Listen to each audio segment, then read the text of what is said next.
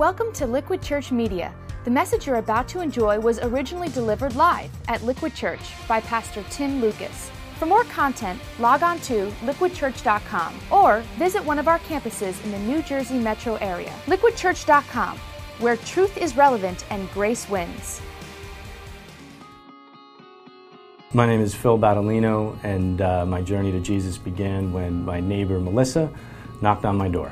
I was recovering from a torn pectoral muscle. Uh, yeah, right off the bone, wasn't fun. Um, tough surgery. You know, I found myself home uh, alone. I was at a point in my life where it was just emotionally and, and spiritually, I was at a zero. I was broken. I was just, uh, I, I needed something. I wasn't sure what it was. I was just glad that there was somebody there at that point in time because uh, really at that time I really didn't have anybody to uh, to turn to or to go to. And I had, uh, here's my neighbor now, out of nowhere, knocking on my door, um, saying, how you doing? Here's a card and a bear, and if there's anything I can do for you, you know, let me know. I didn't realize at the time that uh, Melissa was a Christian. Uh, I just thought she was a nice person. It kind of made me want to kind of get back. Maybe I'll go back to Catholic Church and maybe that'll make a difference. And so I went back. I, I, went, I went to church a few times. It was the same church that I remembered, you know. Um, I, I, just didn't I didn't feel anything. I would just go there and I would kind of go through the motions and I would kind of just you know it was almost like punching a card and that's how I always felt before and I just never I just never could relate to any of it. I could never I never got it. I never understood it. You, you convinced yourself that you did a good thing and that you you know this was the right reasons. She never pressured me to, to, to go. She never had asked me to this point, but she asked me, you know, would you mind, you want to go to my church, Liquid Church? And she said it was in the uh, Hyatt Hotel in Morristown. I kind of laughed a little bit because uh, I just couldn't wrap my head around that. So I said, sure, let's, let, let's do it, let's go. So it was during the Revive series, and uh, you know, I showed up with uh, no intentions or expectations or, or anything uh, to, to happen. And uh, literally about halfway through, I just I felt like I was standing, and I was the only one standing, and the house lights were down, and there was a spotlight just on me, and uh, God was just speaking directly to me. It was like the shepherd finding that that lost sheep that he had lost so long ago. I literally felt at that moment that this is where I'm supposed to be. It just seemed like every Sunday I would, I would go to Liquid with Melissa and. Uh, it made it started to make sense, and I just started to get it. So I finally made a decision that uh, uh, I need to. I'm, going to follow Jesus. That, that He is my Lord and Savior. It was last November, and uh, it was it was a bit of a crazy, uh, bit of a crazy week. Um, my mom had passed away on uh, Saturday. We had the funeral on a Wednesday. Um, I had to read the eulogy, which was was tough to get through. Uh, my mom meant a lot to me. Next thing I know, this Saturday coming up, I'm in Staten Island serving with my new family, Liquid Church, um, gutting houses and, and, helping people. And uh, the following day was uh, Sunday, and uh, I officially, you know, uh, publicly proclaimed my, uh, my faith in, in, Jesus Christ as my Lord and Savior, and I was baptized uh, here at Liquid. And it's just been an amazing journey. The next door neighbor girl who knocked on my door, who I now know is definitely an angel sent from God to, to, to, be, to be there for me. Uh, I ended up marrying that, uh, that neighbor on May 5th. And uh, it's an amazing feeling that uh, God would, someone like me, you know, He would send someone like this to help and to, uh, to give me a best friend, a wife, you know, that, that I probably didn't deserve. He did it, and uh, I am forever grateful, and, and I am humbled, and uh, I just thank God every day. That's it, man. Hey, can we hear it for Phil and Melissa? That's a pretty cool story, right? That's amazing. That is just so cool. Hey, if you're new, welcome to Liquid. I'm Tim. I'm one of the pastors here, and uh, we're in the series we're calling Backyard Gospel, and, and that's why I wanted Phil to share a story with you. I think it illustrates what this series is all about this idea about sharing the gospel, the good news of Jesus, in your backyard or with your next door neighbor or in a coffee shop or a gym or, or, or you know, at, at, lunch. It's supposed to be very, very natural. And when I think about Phil's journey to Jesus, it's amazing to think that, you know, a little over a year ago, he hadn't even stepped foot in our church. But did you notice how the process, the seeds of faith, were planted much earlier than that. Last week, we learned that evangelism, according to Jesus, is an organic process. It's not forced, it's not artificial, it's not mechanical, like, you know, you hand someone a track and boom, they're a Christian or something. It's not, that's weird. In Mark 4, Jesus said it's very organic. Here's how he described it He said, all by itself, the soil produces grain. So we plant seeds, but then here's what happens the stalk, then the head, then the full kernel in the head. And as soon as the grain is ripe, he puts the sickle to it because the harvest has come. And so Jesus is saying, look, there are five stages of growth. You see these the stalk, head, kernel, ripe grain. Five kind of stages of, of processing in the journey to Jesus, thresholds that non Christians typically grow through in their journey to Christ. And that's how it was with my friend Phil. He really went from distrusting Christians to finally trusting a Christian. When Melissa knocked on his door, he didn't really know any authentic followers of Jesus at that point until his next door neighbor took a risk. He was at a very low point in his life. She helped him recover from surgery. He planted those seeds of trust. And that, that's a big deal. The first stage for most people is simply learning to trust a Christian realizing, hey, we're not all wackadoodles with, you know, political agendas or ulterior motives, but many Christians are just genuinely compassionate and caring like Christ. And that moved Phil from complacent about spiritual things to curious. He noticed something different in Melissa. She said, hey, come to church with me. I like that he kind of laughed, like, oh, church that meets in a hotel. And because, you know what, that, I love that because we realize the church isn't a building, is it? The church is wherever the Spirit of God is present in his people. And Phil kind of sensed that. He felt like God was talking directly to him. And so he moved from complacent, like kind of not interested in spiritual stuff, to very curious. Maybe this stuff is real. Who is this real Jesus anyway? And he started asking about the difference between works, like do I have to earn salvation, and grace. You mean God just loves and accepts me in Christ? It's free? He went from closed to open to change in his life. That's the most amazing thing for me. Previously, the old Phil um, had been, that's the way he describes, he talks about the old Phil.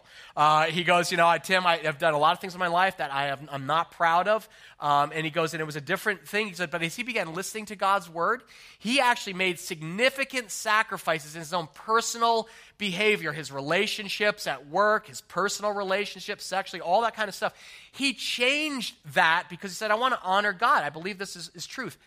That's the hardest threshold for most people to cross, most non Christians, because it's one thing to be curious about Jesus, it's another to make wholesale life changes and say, you know what? God wants more for me than I'm living. And so Phil went from meandering to actually seeking answers to the big questions of life, threshold number four. And I just want to acknowledge this morning, that's where some of you are. If you're in Nutley and New Brunswick or you're joining us online, you may be listening and you're like, you know what? I'm new to this whole faith thing. I'm kind of kicking the tires of Christianity. That is awesome because you're leaning in, and I know some of you are starting to seek answers. Uh, when Phil and I met for coffee, I started listening to his story. His mom was dying at the time of ALS, this is Lou Gehrig's uh, disease, debilitating, very close. And he was seeking answers to the big questions of life. He's like, if God is good, why does he allow suffering? Can somebody know for sure, Tim, that they're going to heaven? These are big questions, right? Questions about eternity and salvation. And he was seeking answers, not platitudes, before he made a decision to trust Jesus as his Lord and Savior. And that's what happened in November. Phil went from living in the kingdom of the world to living in the kingdom of God. He prayed, he said, Jesus, I want you, I'm not proud of who I've been. I want you to forgive my sins and heal my heart. And in God's eyes, he joined the family of God. He crossed the line in the eternity from death to life. And this is important that you see this this was not a one time, like magic emotional decision, but this was the culmination of a much longer organic process that began when a girl named Melissa simply planted seeds. God watered them, they were germinating as He served with some of you, and then Phil was born again, a whole new life in Christ. He shared his faith at his mom's funeral that Wednesday, served with some of you in Man, uh, Staten Island on Saturday, and on Sunday he was baptized into the name of Christ. That's what organic evangelism looks like. Can we hear it for Phil? That's such a cool kind of thing to happen. And uh, again, Phil's a friend now. Um, he's a brother in Christ, and he's on fire. We were meeting this past week, and he's like sharing his faith in Christ with all his coworkers because he works at a car dealership. And he's like, they're asking me, they're like, what happened to the old Phil?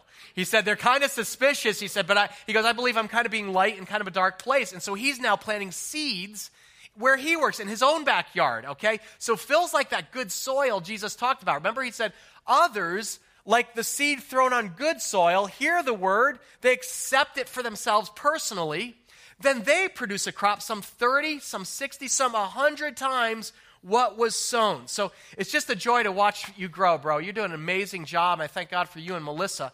Uh, and on top of it all, he married Melissa. That's pretty, that's what we call a twofer. He, right? he got God and the girl, okay? That's amazing. And, but, and I should make a disclaimer. This is not typically how it works. Results not typical, okay? This isn't like an ad for missionary dating. I can see like some of you are like, "Oh, I'm this is awesome. I'm to ring the Hi, do you know about Jesus?" You know, it's like I'm not don't don't go the next door neighbor. God works in mysterious ways. That's their story. It's unique, but what's your story? Or rather, I should ask, what is your story going to be? Because I believe every person in this room, at their other campuses online, God is going to put somebody, maybe He has already, intentionally in your backyard to help on the path to Jesus. That's why we call the backyard gospel because it may be your apartment or your townhome complex or the YMCA where you work out or it's a coworker who God has uniquely positioned you to care and build trust with them. Like Melissa, God put you in their proximity, your backyard, and they need to hear the gospel. They need to hear this good news of forgiveness and new life in Christ. And so this summer, what we did is we challenged everyone in our church to name one person that God has put in your backyard, who that you can plant seeds with this summer by being a friend, by building trust, by asking questions, by provoking honest answers. And, and that's, that's really why we're seeing this incredible harvest happening all over Liquid, because evangelism happens naturally in a healthy church. It's just natural. And so, if you're here today and you're not a Christian yet, um, you are our honored guest. You are like our VIP. We are not going to like twist your arm or like, we got to convert that person. We don't do anything because we believe God is already at work in your life. I really believe that. We, that's what it was with Phil. And this morning, I was like praying. I was like, God, would you, through your Holy Spirit, speak specifically to people today, just like you did to Phil? And you're going to get to eavesdrop on our conversation as followers of Jesus. Because we're just trying to understand how to live our faith in the real world without being all preachy and religious, okay? We realize we can be weird about that. Um, last uh, week, it was, it was just such a blessing. After one of the services, I had a couple come up to me and they said, Pastor Tim, those five stages were so helpful. We're not Christians yet, uh, but we think we're somewhere between stages three and four. And we hope we're going to move eventually to stage five, you know, by this fall. And I was like, that's amazing. They're, they're, they're leaning in. They're asking those questions about who this real Jesus is. Is this legit stuff or is it just more religion? And something deeply, deeply supernatural, can I say that? Supernatural is happening in their life. And many times for a lot of people, it begins with a divine appointment. Have you ever heard that term before? This idea that at times God will strategically put a Christian in the path of someone who's considering the claims of Christ. There's a great example of this in Acts chapter 8. So, would you open your Bible there? It's on page 764. And this is the book of Acts. These are the acts of the early Christians. This is what the early church did. And in a lot of ways, Phil's journey to Christ began when Melissa knocked on his door. That, that was taking a bit of a risk, right? Melissa was a Christian at the time. Um, she was single. She wanted to be married someday. But you know what? This is fascinating. Uh, they told me last week. In the weeks leading up to her meeting Phil, she had actually stopped praying that, you know, God, send me a husband. She said, God, I just want to be useful. Would you send someone in my life who needs Jesus? And then she sees this banged up dude with his arm in a sling, kind of looking pathetic. Uh, and she's like, I guess I could, you know, be kind to him, you know? And it's fascinating, isn't it? I mean, that's amazing. When we stop focusing on our own needs and seek first the kingdom, God takes care of these, these other things and, and lives intersect. And you don't know when a simple conversation turns into a conversion story through the power of God's Spirit. This is what happens here in Acts chapter 8 with another guy named Phil. His name's Philip, he's a follower of Jesus.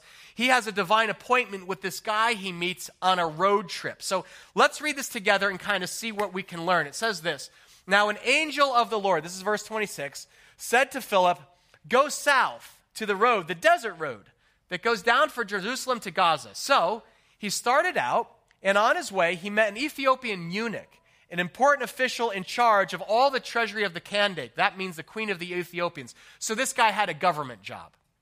This man had gone to Jerusalem to worship, and on his way home, was sitting in his chariot reading the book of Isaiah the prophet. And the Spirit told Philip, Go to that chariot and stay near it. It's kind of, kind of the Holy Spirit says, hey, something's going to happen. So I want you to imagine this. Again, another guy named Phil, he's walking along, and the Spirit of God starts whispering, hey, do you see that guy over there? Who? Who? That, that dude? No, no, no, no, no, no. Who? The, the, the loud Korean? No, that's Pastor Tom. The other guy over here, the African American, he's not American, he's Ethiopian. Oh, yeah, okay. Go sit next to him. He says, I see this guy from North Africa. He's on a trip to Jerusalem. So understand this.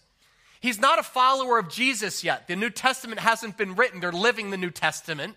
But he's sitting there reading the Old Testament, the prophet Isaiah. And so Philip sees him, and then the Holy Spirit gives him this nudge look, go to that chariot and stay near it. And it says, Then Philip ran up to the chariot and heard the man reading Isaiah the prophet. Do you, uh, do you understand what you're reading?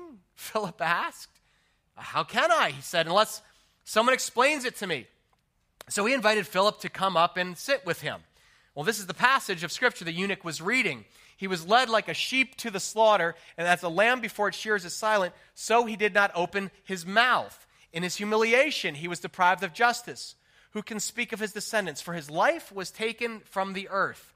And the eunuch asked Philip, I love this question, tell me, please, who's the prophet talking about, himself or someone else? Now, watch this magic. Then Philip began with that very passage of Scripture and told him, can we say this together? The good news about Jesus. And this is a pretty cool story because I told you about a modern day Phil. This is the first century Philip. He had his ministry to the Samaritans, but suddenly it was interrupted because God gave him very specific directions. I want you to go south down this road. I have a divine appointment waiting for you. And Philip was a follower of Jesus. So if you're a follower of Jesus, God's going to talk to you through his Holy Spirit. And you got a choice. Do I obey it or pretend like it didn't happen? But Philip says, I'm going to obey. And so he comes across this traveler from Ethiopia. So make this modern day. It would be like you going to the airport. You never like, you know, when you're going out on a flight out in the airport and you're sitting in the terminal. So imagine right now you're at Newark Airport.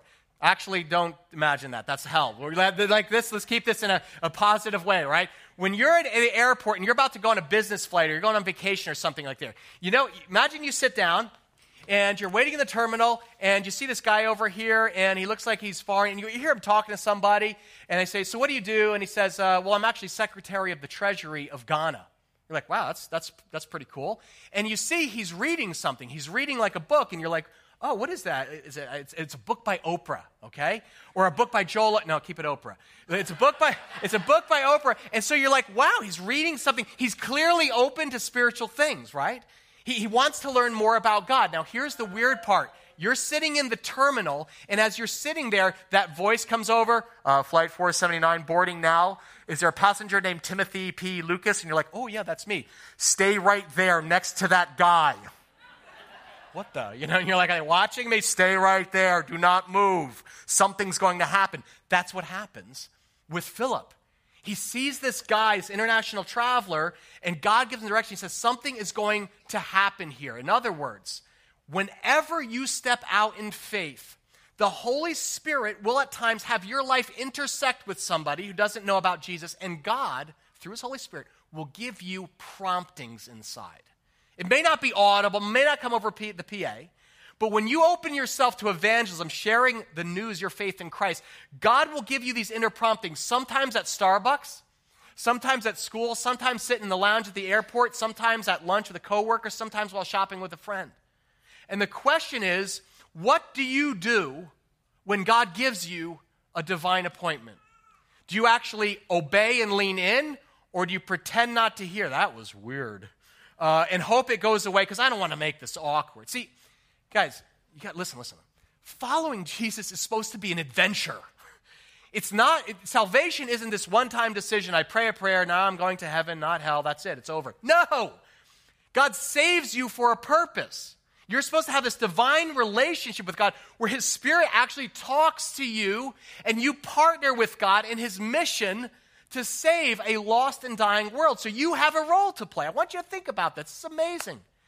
God has prepared conversations for you to have tomorrow, for interactions for you to have this week. God's prepared these in advance with people in your own backyard. As you travel over lunch while working out on campus at the coffee shop, and your only job is to do what Phil does. You simply follow the Spirit's leading. And because Phil was open to evangelism, God, His Spirit, really provided five things that He'll provide for you. If you're taking notes, I put them in your message notes today. Five things that the Holy Spirit will give you if you open your life to evangelism. He will give you specific direction. You notice He says to Philip, Philip, He says, Go south on the road. North? No, south. Oh, the turnpike. No, the desert road, right? So God tells him to go south. And really, for Melissa, it was like, Hey, I want you to go next door and help that guy with his arm in a sling. I want you to do that. Would you do that for me? God will often provide specific direction for someone that, who is lost. Now, here's the deal. This happened to me. And uh, this isn't weird. This is actually quite natural. I remember when it happened to me, um, there was a block party in our neighborhood. And my wife Colleen was like, "Come on, let's go to the black party. It'll be fun." And I'm like, "I don't want to go." You know, I'm kind of like, you know, I'm like a recluse, and I'm like, she's like, "Come on, it'll be fun." And was, you know, I'm like, "All right, I'll go." So I go, and everyone's yeah having fun and everything, but I'm kind of waiting to just leave. And uh, and so everyone's got their cups and standing around. And as I'm standing there, I see this guy kind of like on the outside circle of the party. He's not like really into it either, and he's just kind of standing there doing nothing. And I kind of feel like, like just inside, it wasn't weird, it wasn't an audible voice, but I felt like God saying, hey, why don't you go talk with him? You know, like he's kind of on the outside, and Jesus 99, go, go seek the one. I was like, oh, all right, I'll go talk to him. And so I did a highly spiritual thing. Now, I'm a pastor, you couldn't possibly do this. I walked across the yard and say, hey, what's up, man? Highly spiritual. You could never, ever imagine doing this, I understand.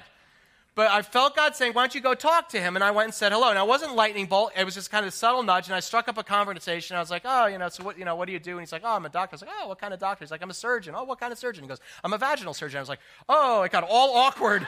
Very, that's true. I was like, Oh, gosh, you know, awkward. Oh, you know, I gotta. It almost ended our conversation, but I didn't because I pressed. I was like, That's highly specific specialty right there. I pressed forward believing it was a divine appointment. Because I believe in his sovereignty, God actually appoints specific times and encounters for his children to have that we think they're random, but they're not. They are divine appointment when God puts you in the path of somebody who is ripe for faith in Christ. It may start with small talk, but it may lead to this larger conversation that really carries the weight of eternity. If you look at verse 27, you'll just look at this, this is cool. This guy was in charge of the treasury of Ethiopia. In other words, he was in the highest echelon of the government of North Africa. And because he converted to Christianity, the gospel went to a brand new continent. The gospel had never been to Africa before. So God says, I'm going to bring you into, into connection. In other words, it shows the Father's heart for all nations, okay? Maybe you have a coworker from Argentina or Mexico or Australia, or maybe the person who lives next to you, they're from Egypt or the Middle East or, or, or Pakistan or something like that. In other words, God, one of God's ways of seeding the gospel to the nations is that He will divinely appoint you to have contact with some people that nobody else would get a crack at. And the gospel, as a consequence, goes to a whole new group of people. And as Philip engages with that, notice he gets this kind of spirit, supernatural, I would say, prompting. Go to that chariot stay near it. So at this block party, uh, I, didn't, I didn't hear God's voice, but I did feel the Spirit prompting me. So I'm talking with the surgeon, and, um, and it's significant because, again, I think these things are random, but I'm starting not to believe in coincidences. I think there are God incidences. In other words, more often than not, when you take a step to engage someone with your faith, God will provide a spiritual opening. And that's exactly what happened with the surgeon. So after, uh, after I looked all awkward and everything, he was like, all right, so what do you do? You know, he's probably heard this before. And I'm like, oh, I am a uh, motivational speaker. You know, I, I kind of like, I don't want to shut the conversation. And he goes, no, no, no. He goes, I know you're a pastor. I, he goes, I've seen you at Little League and all that. He goes, uh, so listen, I got a question. And I was like, oh, okay, here we go, you know. And he goes, no, no. He goes, sometimes when I'm doing surgery, he goes, this, this is fascinating. He goes, sometimes when I'm doing surgery, he goes, you kind of map it out, but then you open somebody up, you don't know what you're going to find. I was like, don't get specific. He's like, some, he goes, sometimes I'll find like a blockage. He says, where I can perform the surgery one of two or three ways. There are three options, but there's no way to tell at that moment what the right approach is going to be.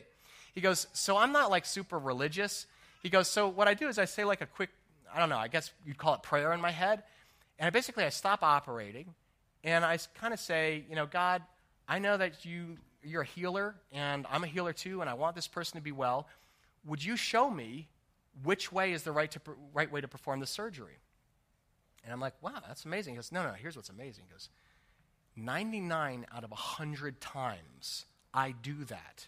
He goes, later on in the operation, I will encounter some sort of um, confirmation that this was the right choice. And had I gone the other way, there would have been dire complications. Like if I had picked another route. And he goes, uh, You think that's God? uh, you're asking me? Huh? You're asking me? I, my eyes were like, well, I was like, I, and I tried not to freak out. I was just like, wait a minute. I go, you're telling me when you open somebody up, you, you, you, you have their life in your hands, you, you talk to the creator of the universe, and he tells you which way to operate so that they will be protected and healed. Yeah, I think that's God. I, I think, I think that's actually pretty significant. And it's so funny because he took a drink and he goes, yeah, I thought it was pretty cool too. and you know what? That's amazing. We struck up a friendship. He's become a close friend. We actually had dinner on Tuesday. And we talk about Jesus and faith and fatherhood and all sorts of stuff. And my point is this, guys strangers are way more ready than you realize to talk about spiritual things. In America, I think we have this fear that we, we got to be so PC we can't say anything that will possibly offend anybody, right? And so we miss these ripe opportunities when non Christians are very ripe and open to talking about God. Do you notice when Philip walks up on the Ethiopian, what, what is he reading? He's reading the Bible. and like a lot of people, it's like, I don't really understand what it's saying. It's not coincidental. He's reading the prophet Isaiah, chapter 53. Does this mean anything to anybody here? This is a prophecy about Jesus coming as the suffering servant. He's reading these words. He was led like a sheep to the slaughter, and as a lamb before its shearers is silent, so he did not open his mouth. In other words, it's describing Jesus' trial and crucifixion. When Jesus was accused of blasphemy, Jesus said, I am the Son of God, here to take away the sins of the world. They arrested him, they flogged him, they tied him up, and they said, Recant it. What do you have to say for yourself? And Jesus was silent. He did not defend himself. Why? Because Jesus didn't come to save himself. He came to save you. He came to save us. And it says, in his humiliation, he was deprived of justice. He suffered.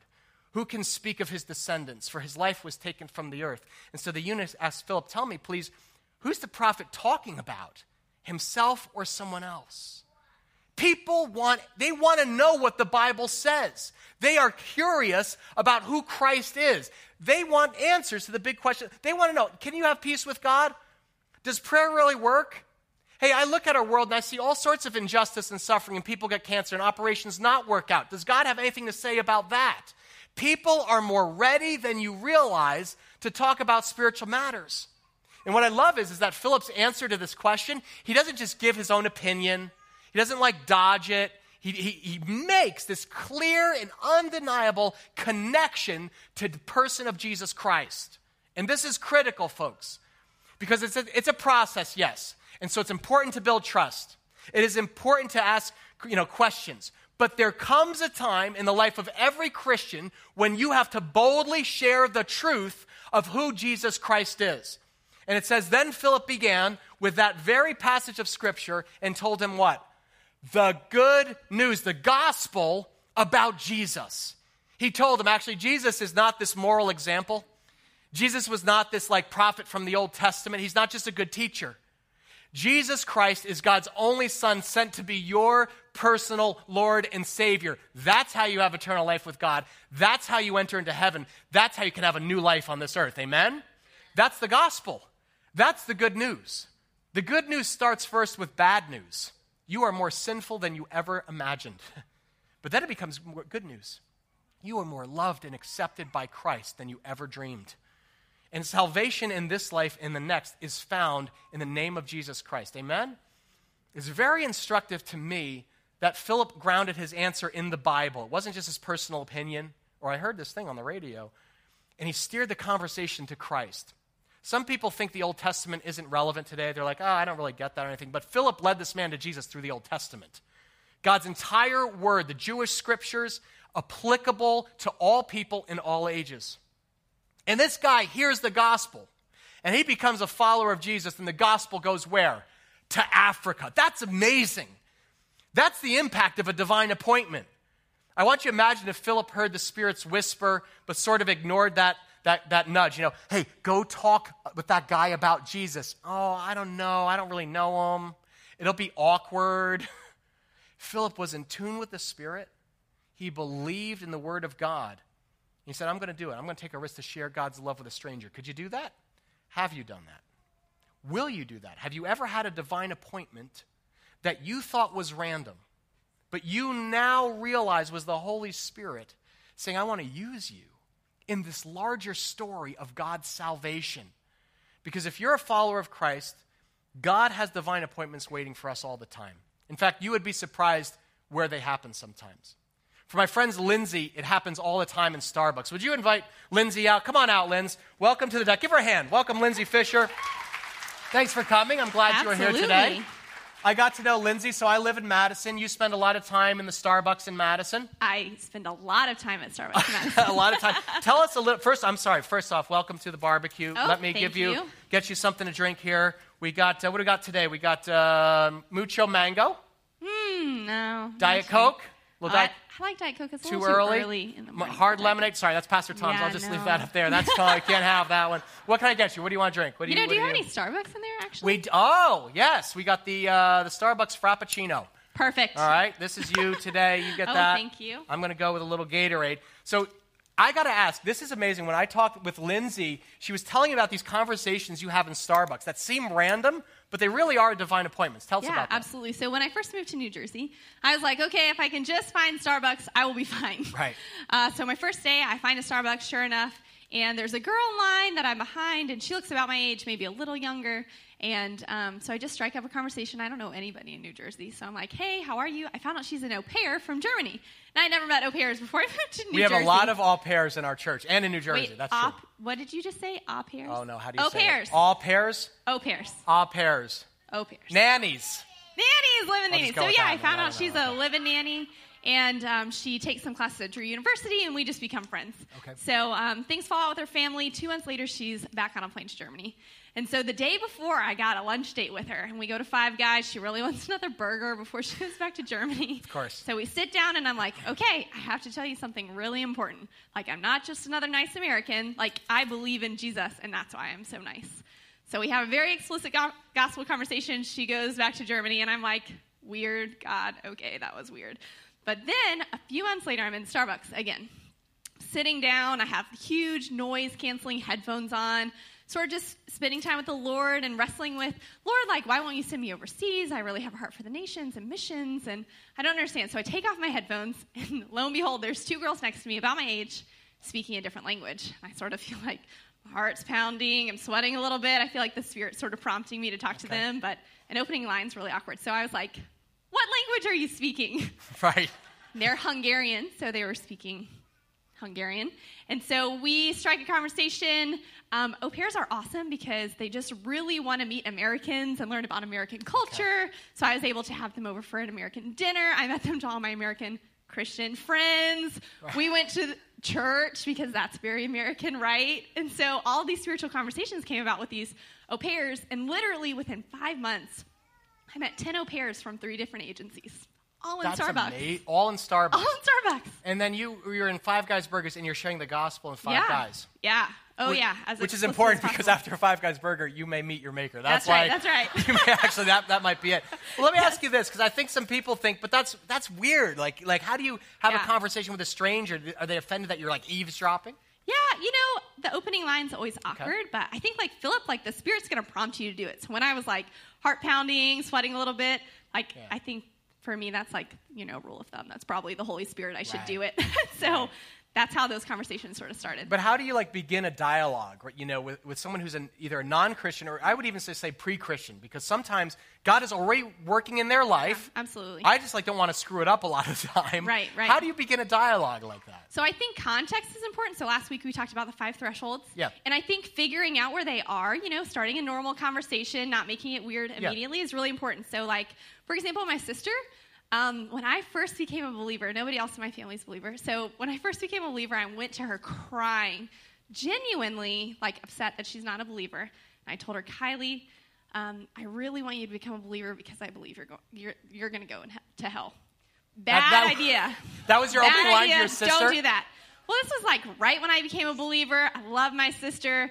Um, so that like totally messed up trust with her. So now what I do, sort of like in uh, John chapter one, how like Jesus came from heaven to be with us, Yeah. like humans. So I think we're supposed to go and you Enter know live in the yeah exactly. So now I like read Harry Potter and Twilight because Oh, that's our world. Now you're going to hell. Yeah. Oh my gosh, that's terrible. Yeah. So I think context is important, figuring out where they are. Okay. Um, but I do think people are more ready for spiritual conversations than we think. Like we we like to assume everybody's threshold one because that's sort of Yeah. easier to just like keep it light. Um, but I was in Starbucks actually last summer. I was sitting in Starbucks, same scenario, at my table, big noise canceling headphones on, spending time with the Lord, and this guy taps me on the shoulder, and he says, "Is that your handwriting?" Like talk about a bad opening line. Like I'm writing. Yes, yes, that is my handwriting. Okay. So he was like. Um, you, th- I think that could be a font, and I was like, "Oh, that's so nice." Oh, he's Thank you totally so hitting much." on you. No, That- that's that's like No, the new he's not. 21st century pickup line.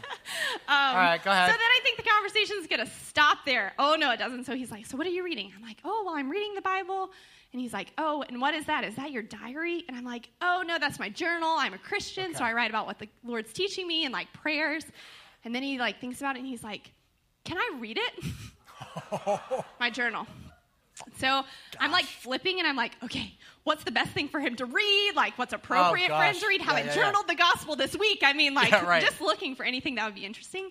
Couldn't find anything. And I was like, you know what? I don't have anything to hide. So I handed him my journal and I'm like, yeah, that's fine. the whole thing. He reads the whole thing, y'all. The whole thing In Starbucks. in Starbucks. Yeah. I'm like, my heart's pounding. I'm like, sort of interceding, like, Lord, what is he reading? I have no idea. What, I'm thinking about what have I gone through recently? I mean, I just Right. have no idea. So he reads the whole thing, hands it back, and I say, Well, what do you think? And he said, Well, your life has many ups and downs, but through it all, you have faith in Jesus, which is awesome. That's a pretty good summary, right? Again, I thought the conversation would end there. Oh no, it did not end there. So then he like basically asked what I believe. I give him a gospel presentation. He said, "Well, I'm Hindu," and he sort of runs the Hindu youth group of like 300 students on Wow, Sunday nights. interesting, okay. And he said, "What would you like to come be a speaker?" And I was like, "Well, what would you want me to speak about?" you Yeah. know. He said, "Well, I would give you 30 minutes to talk about Christianity and convince them all to like what you believe." That's Seriously, amazing. isn't that crazy? That's amazing. So I mean, he was just really open, obviously curious, seeking. Yeah. Yeah, Totally. in Starbucks. You know, this is an interesting thing because Lindsay, again, I grew up in New Jersey. You grew up in the South. That's right. And That's right, so, y'all. And so I'm like, Yeah. yeah. She says y'all a lot, and it's very okay. So I said, I, and I was like, I don't know. I was like, Northeast. A lot of people are like, it's hard soil, man. People are like totally, you know, they're they're off put by that kind of stuff. And you were like, oh no, I find conversations about Jesus much more open here in the Northeast and the South. How come? Why? Absolutely. Okay, in the South, everybody is a Christian. Like nobody goes to Oh, church. okay. Everybody's a Christian. Also, um, in the Northeast, like people just tell you how it is. In the South, if you want to say people how it is, you have to say "bless your heart." She and then like continue. right, right, right. But other than that, people don't really tell you how it is, and Right. I mean, Yeah. they're pretty straightforward. And in spiritual conversations, it's the same. I mean, people aren't going to hide where they are. They'll just, Yeah. this is where I'm at. Take it or leave it. Sure. And that's pretty much it. So it helps a lot. You know, I think Lindsay, the, th- the thing right now, if I'm, I, I might be sitting here thinking, uh, well, that's easy for Lindsay. Clearly, she's a natural evangelist. She's a people person, right? And, and you could dismiss it because some people think like, oh, well, I think evangelism is that's like a spiritual gift. Certain people do really well, like somebody like Lindsay, but that's I couldn't possibly do that. Here's the deal, guys. The truth is, you, we are all evangelists about things that we truly love that make a difference in our life. You naturally tell people about stuff that makes a daily difference in your life. For instance, I remember when I first got my iPhone and then like an iPad and stuff. Remember when you first got your iPhone? And you're like, oh my gosh, this thing's amazing. I, no, it's not just a phone. It takes picture. I can take your picture. Watch this. I can do my email. Watch this. And I showed everybody that whole thing. How many of you are Apple evangelists? Like, you can't believe how great this is. Steve Jobs, he's part of the Trinity. It's incredible. Uh, so this is kind of fun. And that's how you are. If something makes a practical difference in your daily life, you just naturally tell people about it. Oh, yeah. And absolutely. so to me, evangelism is a gut check like, hey, is Jesus making a difference in my life that actually I would just naturally share this, where it's not I have to muster up all the courage? Lindsay showed me an app. I want to show you, speaking of your uh, iPhone, on my little iPad here. Can we throw this on the side screens here? This is an amazing app that lets you share the gospel with your phone wherever you go. I'm going to, uh, can you see my, uh, my phone here yet? Anybody see it? Let's see. I'm going to turn on mirroring. Boom. Is it on? Oh, yeah, there you go. Look at that. That's my dog. That's my dog, Dutch. Isn't he handsome? Look at that. I'll, I'll turn it this way so you can see, right? So, um, so let's see. I'm going to see. It's a new gospel app. Here's Minecraft Clash of Clans. Somebody has been on my iPad. Uh, new World app. That's and yours. this is pretty cool. It allows you to share the gospel by drawing it like you would on the back of a napkin, okay? So basically, you basically share the entire God story, which is very simple. If you've never heard the gospel, it's very simple. God created the world, go back. God created, this is the technology. God created the world and everything in it. So you can draw it. I'm going to draw me. Lindsay, he created you. I'm going to draw Lindsay here. Look, here's your hair. And God loved the world. We loved each other, not in a weird way, but like, you know, we, people lived in harmony. That ain't how the world is right now. Why not? Because we went our own way. Adam and Eve sinned, and guess what? Evil entered the world. We've been, all been damaged or impacted by evil. Some of us have our relationships impacted. We go through divorce. Some of us have our relationship with God impacted, our environment. There are hurricanes, there's tornadoes. Trayvon Martin was shot dead, a boy was murdered. There's injustice in the world. We are all damaged and impacted by evil in some way. That is why God sent Jesus Christ. He personally entered that injustice and took the suffering that we all experienced. On the cross, He died for our sin. But then He was raised to life so we could be forgiven and have new life. Now, here's the deal watch. To be a follower of Jesus means we are sent out into the world with Jesus to help heal a broken planet and broken lives. We're the hands and feet of Jesus. So when you become a Christian, he puts you in his family. That's called the church. And we're on mission with Jesus to go heal a broken planet. That's actually why I live, I try to live a godly life with God's Spirit in me. Because I want to be a healer. I don't want to contribute to the evil and the sin, and the brokenness we see in our world. That's what the gospel is. And people are typically like at one of those kind of four stages. And what's cool about this app, by the way, just right, you can just draw that. It's free app is you say, well, you know, are you, you kind of see the evil? Well, here's the deal. If you want to be a follower of Jesus, if you want, you can actually even hit this. This is so cool. They allow you actually to pray to receive Christ. Jesus, I believe your death and resurrection broke the cycle of corruption in our world and in me. And I acknowledge my responsibility in contributing to the damage, and I want to receive your forgiveness. There's verses, all that kind of stuff. And you can actually pray to receive Christ there. And then if you want, if someone's like, well, I got to think about this. Look at this. You hit the follow up button. This is so cool. You can actually send them a PDF of your drawing of what you, I'll just send to myself, of what you talked about, and say, you know, that's something for you to think about. I'd love to stay in touch with you. This is called the New World Gospel Application. We put in your notes today a free download, a link to this for iPhone, for Android, for your, for your iPad, whatever you have, because I think a lot of people get nervous, Lindsay. They think, I'm going to talk about the gospel, but I don't know what to say. Yeah, and you forgot to mention, even in the app, if you don't know the recited gospel like Pastor Tim just gave, it actually has it. It's literally, you click on it, it's like, oh, here's the verse that Yep, kind of goes with that. you can just that. read it straight, which is great. For some of you, that may be a great tool for you. Others of you, no, I like to keep it more organic. That's awesome. We just want to give you some tools because we believe God's going to give you these divine appointments. Um, your friend at work kind of had one. Just close with that story. Yeah, I have a friend from my life group. She sort of works in cubicle world, and she's been telling me about how the person next, you know, in the next cubicle has been sort of initiating spiritual conversations with her, saying how he's been burned by the Catholic Church in the past, and just sort of asking questions. And they were talking about work-life balance one day, and um, well, she said, "Well, you know, work's not the most important thing in my life." And he was like, "Oh, well, what is the most important thing in your life?" Wait, wait, wait. Let me guess. Religion, because he had seen it. You know, he's like, "You wear crosses often." Yeah. He notices in her, and she said, "Well, I wouldn't say religion. I'd say, you know, my relationship with God and faith in Jesus. Like, yeah, that's the most important thing for me. And the conversation continued, but you know, he always comments how cheerful she is and how she's just different in the work environment. Her and life people elicits notice. questions. Absolutely, absolutely. That, that to me is what Peter is talking about in First Peter. He says this He says, Always be prepared to give an answer to everyone who asks you to give the reason for the hope that you have. So the assumption of the gospel writers are you're living your faith in a way that people naturally ask questions. They're like, what's different about JP at work? He doesn't respond when the boss, you know, criticizes him. What's this deal with this Lindsay? Hey, what are you writing? You're actually having your devotions, you're spending time with God in Starbucks, right? Not just reading the newspaper. That to me is a great challenge. That is my am I living my faith where people are asking questions? And when I answer, do I do so with what? Do this with fire and brimstone. No. Gentleness and respect. And that's one of the things I just want to kind of, I want us to be Christ followers who model this, who respect other people, who respect people of the Hindu religion, who respect people with Jewish faith, who respect people who come from a Catholic background. It doesn't matter. It's about following Jesus. You can be Jewish and become a follower of Christ. You may have grown have a Hindu background. You can follow Christ. You may have grown up in the Catholic Church, Protestant. You're a Jedi Knight. You can follow Christ.